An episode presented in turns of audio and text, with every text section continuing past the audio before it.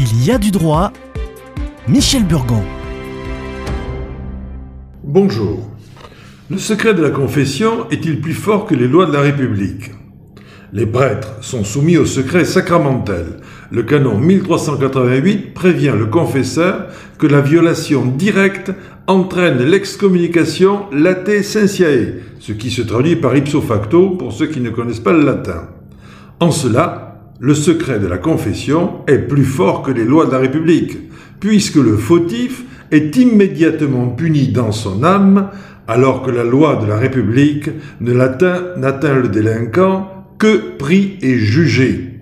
Le droit canonique, qui impose au prêtre le secret de la confession comme absolu et inviolable, n'est donc pas contraire au droit pénal français, c'est l'individu qui s'y soumet ou non. Chacun dans son âme et conscience donne telle ou telle priorité.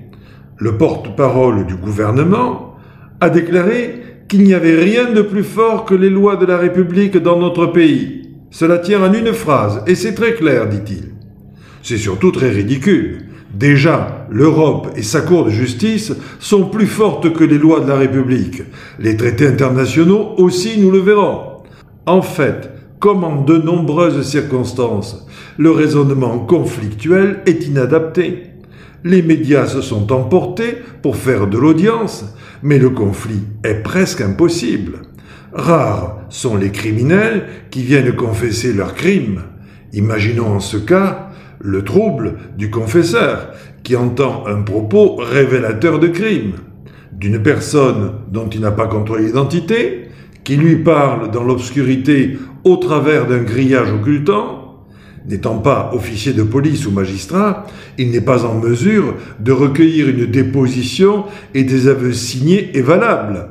De toute façon, sans intérêt, puisque l'aveu peut être rétracté par une simple déclaration à tout moment de la procédure, cassation criminelle du 28 juillet 1881, ainsi que le confirment aussi les articles 6 de la Convention européenne des droits de l'homme et l'article 14 du pacte international relatif aux droits civils et politiques, tous supérieurs aux lois de la République.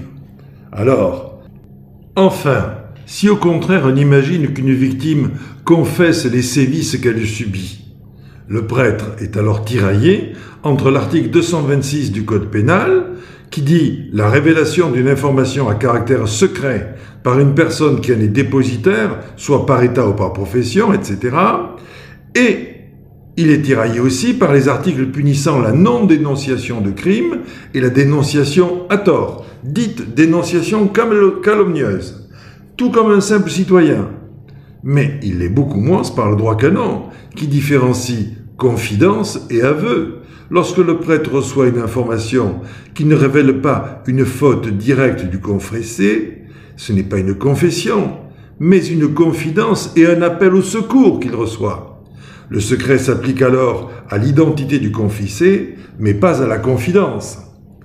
À cette occasion, remarquons à nouveau les dommages que provoquent les polémistes et les mécréants les mécréants sont ceux qui croient mal, et si ce terme ancien a pris quelque chose de familier d'ironique, ici il trouve à s'appliquer. Et nos journalistes et Darmanin qui leur emboîtent le pas nous fournissent la preuve des risques et des excès, du laïcisme et de l'ignorance conjuguée.